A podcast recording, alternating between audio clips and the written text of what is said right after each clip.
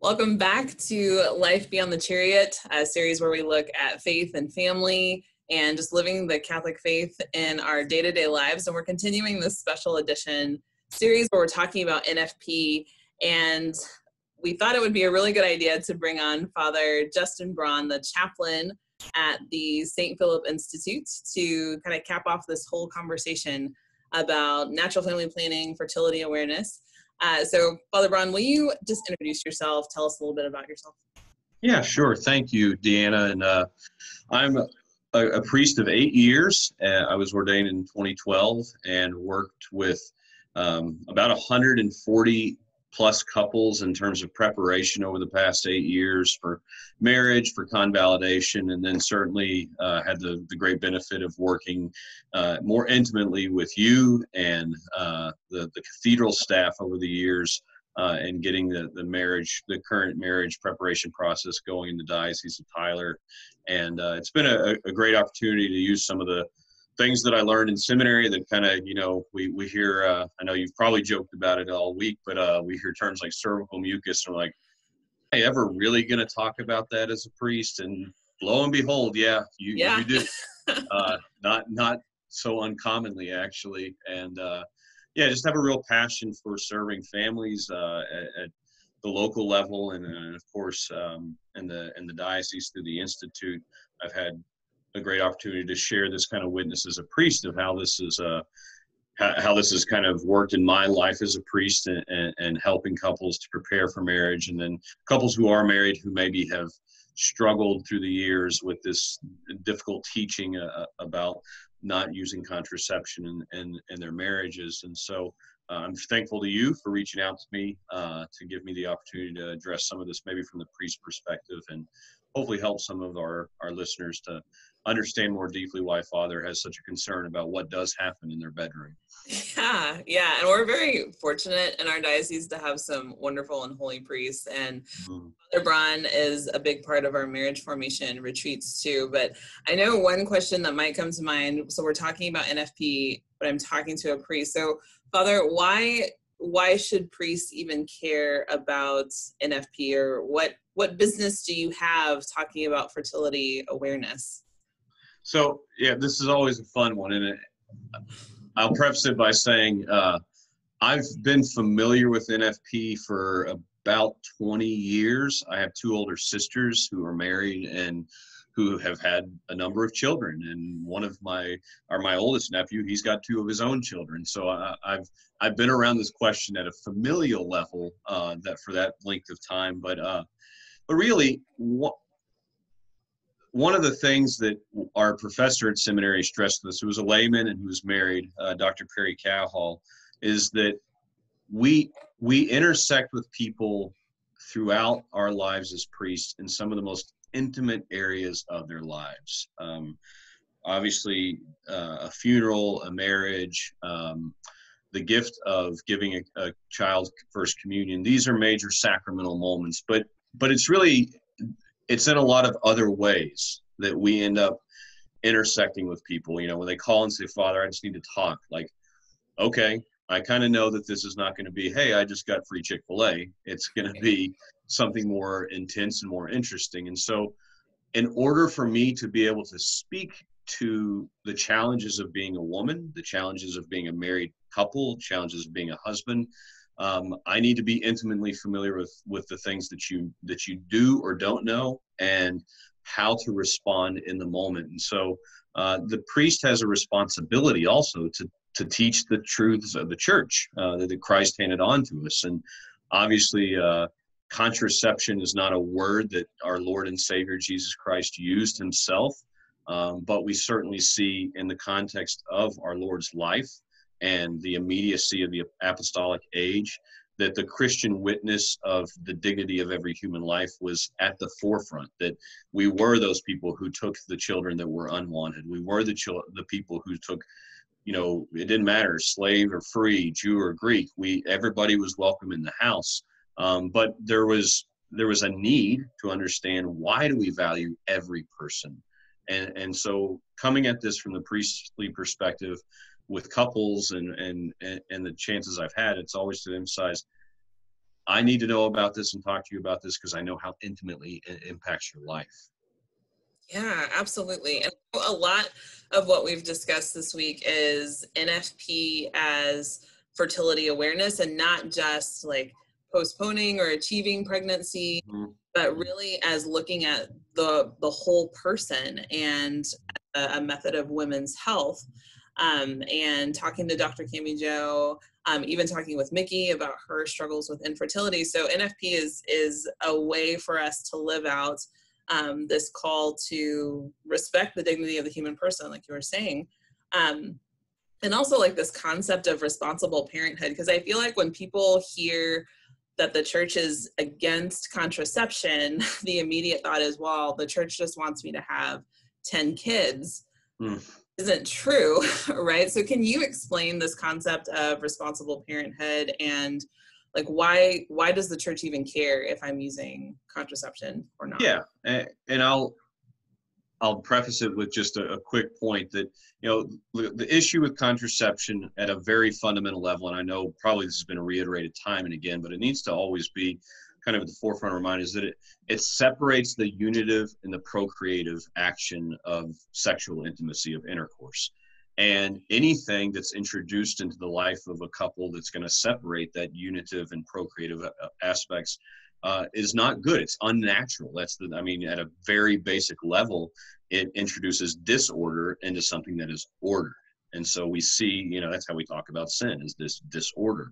Um, and the church cares because we care about every human being so radically that we are willing to, you know, picket and stand up and fight for the, the infant in the womb and for the person who's uh, being pushed into assisted suicide and everywhere in between. Uh, so we want to understand that, that, that this the framework of this whole conversation about why is contraception not right is because it, it separates at a deep level physiologically psychologically and emotionally and obviously spiritually the unitive and procreative act and so when we talk about responsible parenthood you know, people sometimes hear those words and they think, oh, well, he's just talking about or she's just talking about spacing.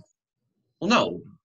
If that's all that it took to be a responsible parent was spacing out kids, well, I mean, I can tell you right now, my sister had six and nine years. She would not be considered a responsible parent. But she's 40 years old. She hasn't had a kid in 11 years. Her six children are all doing really well. Um, I think she and my brother in law are great parents and very responsible. Their openness to life did not cease 11 years ago, but recognizing the conditions of their life, they're 30 and 32 years old, had six children.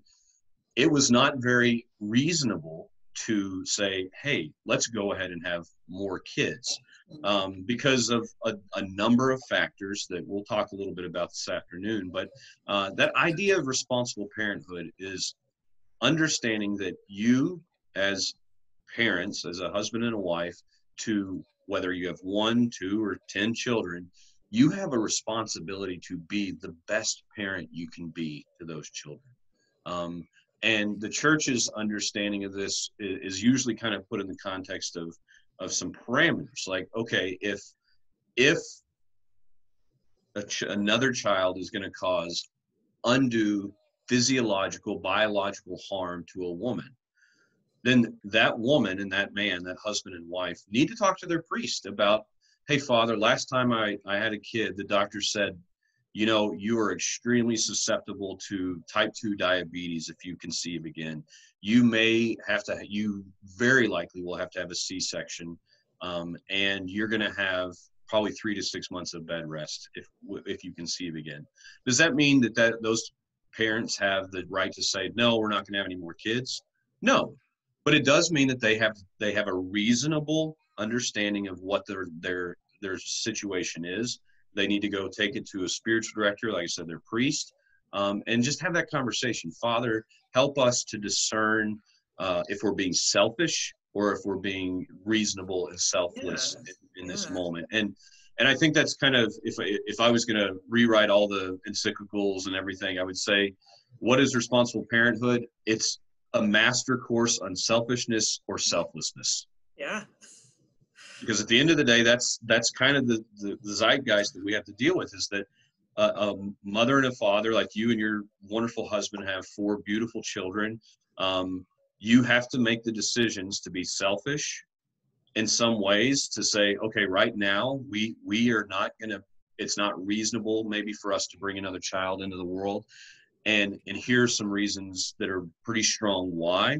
Um, i could be totally you know out outside of my comfort zone and say like oh but we'll we'll just leave it to god and he'll figure it out. Well god gives us reason right? He gives us right. intelligence to use.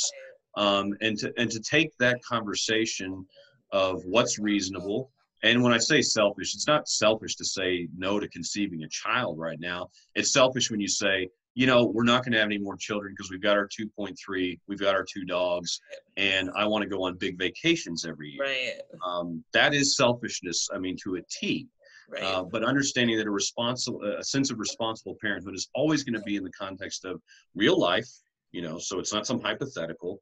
Right. It's going to be in the, it's going to be in the context of what is psychologically physiologically, emotionally, spiritually reasonable um, and the church does speak about the reasonable consideration of finances, even that, like, mm-hmm. yeah, if you're dirt poor and you've got two minimum wage jobs and you've already got two kids, bringing more children into the world may be very stressful and hard for you. And the Lord will help you. We do believe that. Oh, yeah. But we don't believe in a prosperity gospel. We don't believe that, right. okay, you have that third kid, all of a sudden gold coins are right. raining down in your house because that's unreasonable.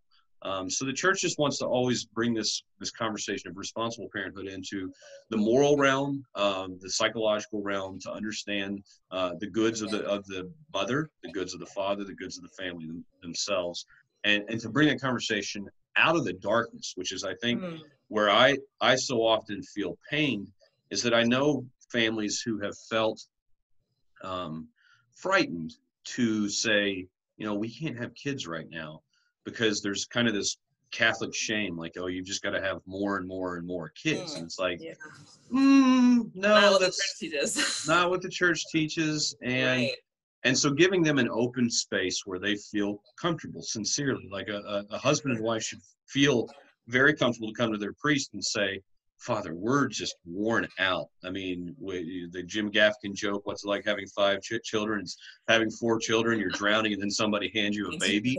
that, that, that's a pretty accurate description. Um, you know, you need to feel comfortable to have that conversation with your priest and talk about, okay, what what's going on, but also understanding that your priest is not going to tell you, you know what, you should probably get on contraceptives because that'll right. help you guys to right. avoid pregnancy. No, I mean, father can't do that. That's immoral. Um, but also, you know, I, I'm rambling here a little bit, but one of the things that I, I always say to the guys when I'm having this conversation with men and women, I, I, usually do leave the girl, like this is during the interview that I'm just talking to the guy for a little bit. I'll say, um, listen, bro, like one of the things that you have no idea about because nobody's ever probably talked to you about this is that most chemical contraceptives are considered class one carcinogens. That means you're you you you willingly or unwillingly, one way or the other, could be potentially basically injecting your wife with cigarettes for the rest of her life. That's the, that's the equivalent. Um, and and nobody has ever told you that. So I'm just letting you know that, that you've got to think about that. Like, do I want to be part of a, a life where I'm, in a sense, poisoning my own wife and her body for the sake of avoiding pregnancy. And that that's just one way in which we can kind of open up a bigger conversation about this. But it tends to get to the heart of the matter because then they're like, oh gosh, like I don't know theology, I don't know philosophy, but that sounds bad. I'm like, yeah, yeah. it is. It's not good. Exactly. Exactly. And you, you said so many awesome things. But one thing that I, I think is so great about being Catholic is that it's not as though the church gives us this book and just says, okay, to be a good Catholic um, couple, you have to have this many children and you right. have to have them perfectly spaced, two years apart. And for some reason, I had that in my mind when we got married. Like, okay, we're going to use NFP. Our kids will be perfectly spaced two years apart. That's a whole other story. Oh. Uh, but the church does encourage us, and that's the big difference between NFP and contraception. Is that with NFP, like there's this openness to life always mm-hmm. if I'm in my fertile or infertile phase, if we send out an invitation and God decides to respond to it, um, then we've been open to that, um, and that God is part of the conversation. And I think that that is where mm-hmm. um, folks get hung up sometimes is allowing God to discern with us because. I know for us, we can get very zoned into like, okay, we have to figure this out. We have to figure out how to how adding another child is going to affect right like taking the time for prayer so i know this is one question that comes up a lot like in our uh, retreats for engaged couples like how do you know when the right time to have kids is or when to add the next child like what's the magic formula mm. figuring that out well to dis- to dispel and you've heard me say this before but right away there's no right time no. I mean, let's just be real. Like you're adding another human being to your life, yep. uh, which comes with all sorts of responsibility. Uh, it's not a dog that's going to die in seven to 12 years. God willing, your child's going to live a long life and you're going right. to be there the whole way through. Right. Um, so the, the notion that there's going to be a perfect time is is hogwash. I mean, yeah. I, I, there's other colloquialisms in East Texas I'd like to use, but we'll just call it hogwash. So um, but when's the right time to have a baby is is a question that yes we get every time we go through a marriage retreat. Um, and and i think people in general always kind of just okay they, they they approach it with this mentality is we need to be out of debt. We need to be in our first or maybe even our second home or in our first or second condo or whatever. Um, we need to have had two to three years of just living together and been on some sweet Instagram vacations and all these things. Well, all of those things really boil down to your comfort mm. as a human being and as an individual. All of those questions didn't say, okay, God, when do you want us to have kids?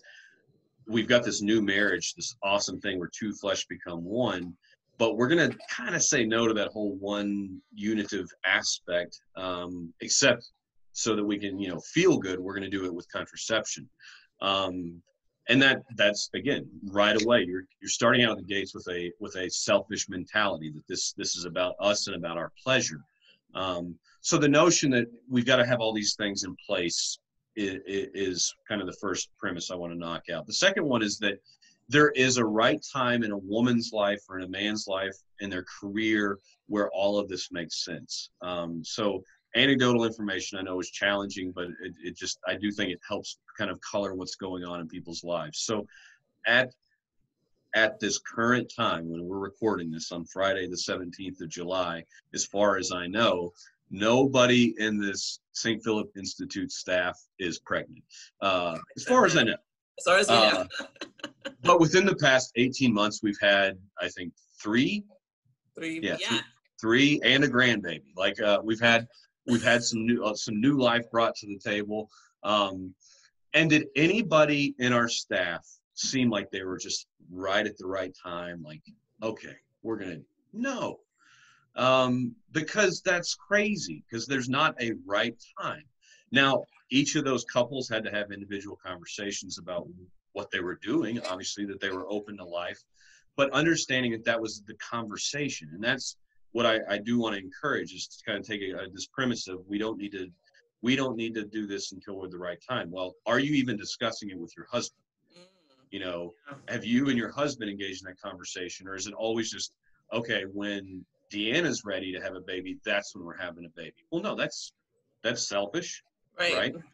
and that's not open to the leadership of your husband and, and leading your family um, and are we open to talking to, to god about this like right. okay we've we've got the checks and balances we kind of know where we sit at a human level so we're going to make all of our decisions based off that but no our lord says come to me in prayer mm. and i will give you i will give you rest and so we have to have that mindset that this this is a three to get married and stay married mentality um, and so to just kind of dispel the myth of a right time. Now, don't have a baby um, in the middle of, you know, maybe three job changes and two location changes. Like, be reasonable about that. If you if you anticipate in the next six months you're going to change jobs, move, um, and you're going to have to, you know, go through all that headache, it may be reasonable to to not um, you know, or to postpone pregnancy. But again, when you get to that point, are you just going to set up a new set of field goals as Right. your and say, okay, Right. well, when we get there, we'll be no. You can't. You can't keep kicking the can down the road. Yeah, yeah, and I know for for like, and you know, Michael and I and and our uh, our story, and Mm-hmm. there are pregnancies that we may not have planned, but I mean, you know, our kids. I can't imagine, cannot imagine our family without any of them. hmm While some of them, I'm like, whoa, that was not on my radar at the time. Right. I'm so glad that God is smarter than Deanna's plans um, and that they're here. And God is so faithful. I, I feel like that's one thing that NFP has taught us is that ultimately it is it's a matter of of trusting that God knows better that yes we're called to responsible parenthood we're called to discern um, and ultimately like by us just being open and using those gifts wisely God is faithful and he will provide. And not that it's a prosperity gospel, like you were saying, but just trusting that if God is calling us to to have another little Johnston that he Mhm. and we've we've seen that um, in our own journey. Uh, I know we're kind of wrapping up the conversation, but I know that there are folks out there, Catholics, and really striving to live the church's teachings. But this is a hard, a hard Mhm. for a lot of folks and what encouragement can you offer to a couple who's just like you know we we want to be faithful to the church or maybe not even understanding why the church has any business um, Mhm. Mhm. about this particular topic so if someone is wrestling with the church's teaching on marriage or openness to life what what encouragement can you offer to them Well, I think of a few options that you know are, are hard to reach sometimes, but really helpful. One is to is to befriend couples who you know are open to life um, and and who are following the, te- the, the teachings of the church because there is a, a, a really strong tribalism that kind of divides you know we're seeing it in politics right now big time Mm. right yeah um, and and we're we're this beautiful Catholic church that's small in many ways all over the United States, but in, in places it's much bigger. But um, who who are you relating to? Because if you're relating to the couples that you know contracept, that you know basically are going to have two kids, uh, their replacements, um, that they're going to buy the boat, that they're going to get the lake house, and that they have really no desire to move beyond that then you're not even relating to people who are actually open to this conversation. Um, and that and that means you're staying in your silo.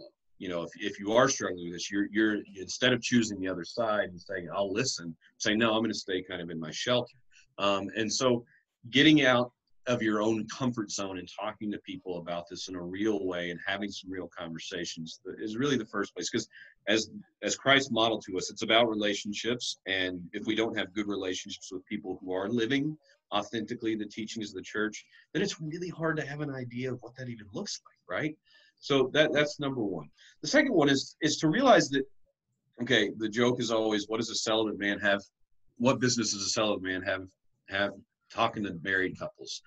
Um, we actually have a lot in common, a lot in common as married people and celibate, uh, you know, celibate religious, celibate priests. Um, the church, you know, actually categorizes us both as sacraments of service. Who's that service to? That service is to God first and foremost, but to the world.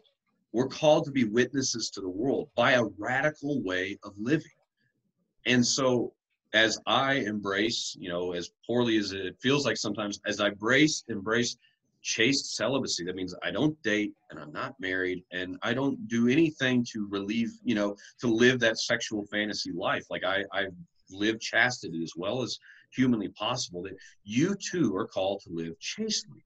Like within your marriage, it's not, hey, here's now that you're married, just go do whatever you want, whenever Right. you want right um, that no, you're actually called to live a radical chastity with one person for the remainder of your life. And so we're both called into this this beautiful life of service to the world, to be witnesses or icons, to, to show Christ to the world. And one of the ways in which we do that is through our sexual nature.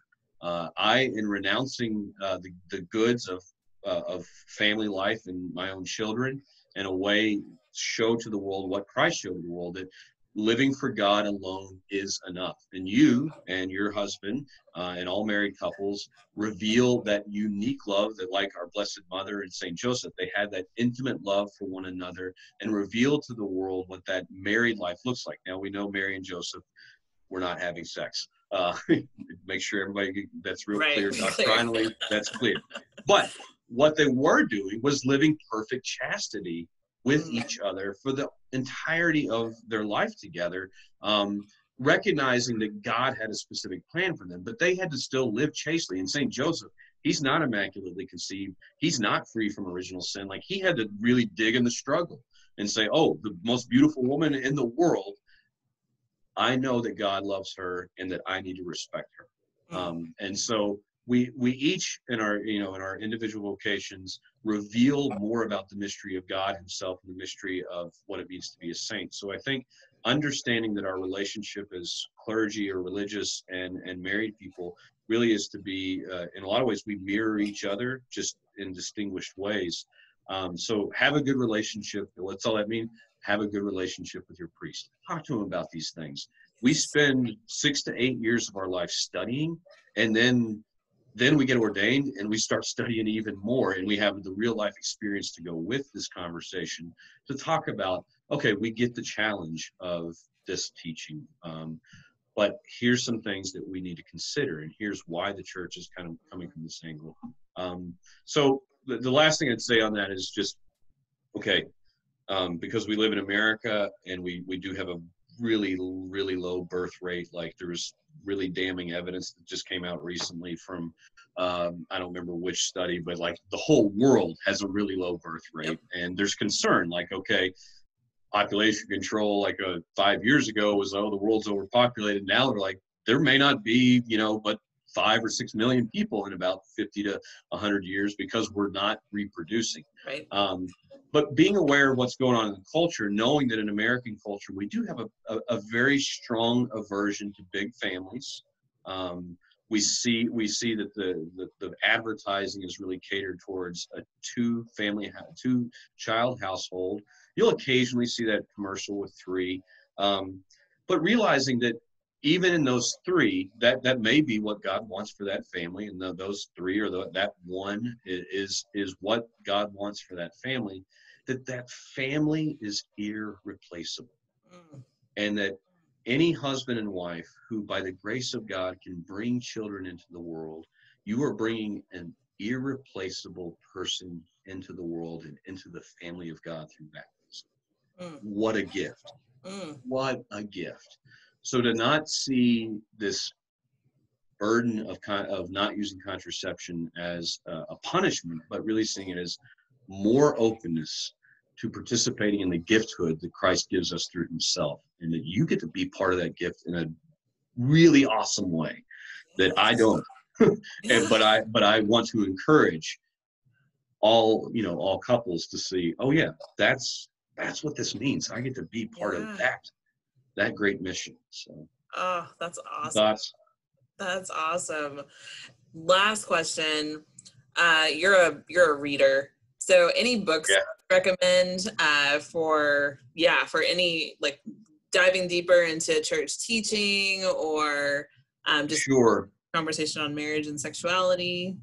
Yeah, um, I do like. Uh, I, I really like the gosh, it's Men, Women, and um, the Mystery, yeah, of, Love Love by yes. Edward Sri um, because he's breaking down a book by JP2 that's real dense, uh, and Love and Responsibility, and it's really awesome, but uh, it's a little little tough. Um, so Men, Women, and the Mystery of Love.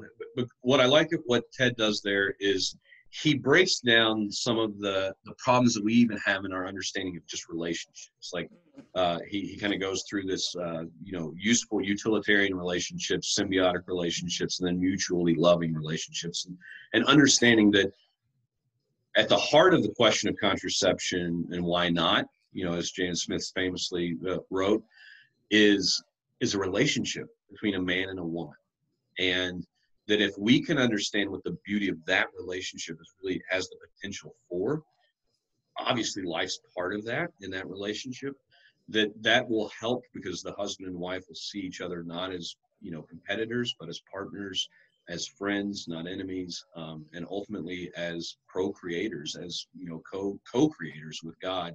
Um, so, men, women, and the mystery of love. I did. I trying to remember off the top of my head. Um, Simcha Fisher had that book a couple years. Maybe yes, Sinner's Guide to Natural Family Planning. Yeah, I, I think it's really good. There's some there's some things in there that are a little little hard to hear, and maybe some tongue in cheek things that Simcha got away with that I, I don't know if we could even say now, but uh, I do think it's a it's a helpful book. Um, yeah. And then um, I, I, you've probably talked about her a little bit already, but you know the blogosphere world and what what women and men are doing together. Um, our friend Emily Frazee um, what she's what she's compiled over the past few oh, years oh, to, to, really help people engage these questions. And that's the thing is just yeah, you can watch videos like this, which are I hope are helpful, um, and you can read. Um, but having those conversations, like being able to have that intimate one-on-one. So maybe you read the book or have a study group with some other young couples, uh, with Ted Sri's book, Men, Women, and the Mystery of Love, or with Simcha Fisher's because it's a study guide. Uh, she wants you to be asking questions. Um, but, but we be willing to take the knowledge to prayer, obviously first and foremost, um, but take it into a conversation with another person or another group. That's awesome, Father. This has been such a great conversation. Thank you so much. You're so welcome. Will you close this out with a prayer and a blessing?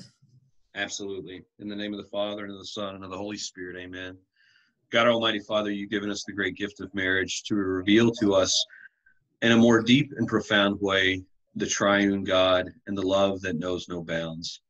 We pray, O Lord, for all married couples, all engaged couples, and those who will be married, that they will know the dignity of their vocation and live it out with ever greater fervor. And through the intercession of Mary, our mother, St. Joseph, her spouse, and all married saints, may Almighty God bless you, the Father, and the Son, and the Holy Spirit. Amen. Amen. Thank you, Father. You're welcome. Thank you. God bless you.